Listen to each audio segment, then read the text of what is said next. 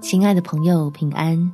欢迎收听祷告时光，陪你一起祷告，一起亲近神。别人给你挖坑，天父帮你得胜。在但以理书第六章第二十二节，我的神差遣使者封住狮子的口，叫狮子不伤我，因我在神面前无辜，我在王面前也没有行过亏损的事。遭到陷害别怕。神要带你再创一段佳话，只要坚持正确方向，一路的起伏，最终都是奖赏。我们一起来祷告：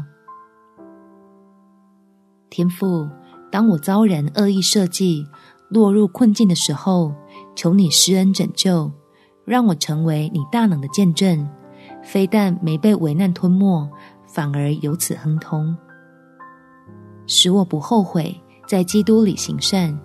即便一时之间对于受苦没有答案，仍有力量抓紧你的应许，得到平安，并从各样的供应与帮助里面，发现自己竟然因祸得福。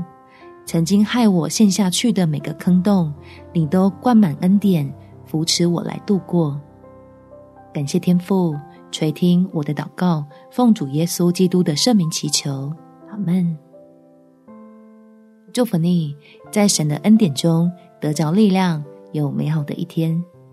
每天早上三分钟，陪你用祷告来到天父面前，使风浪变平静。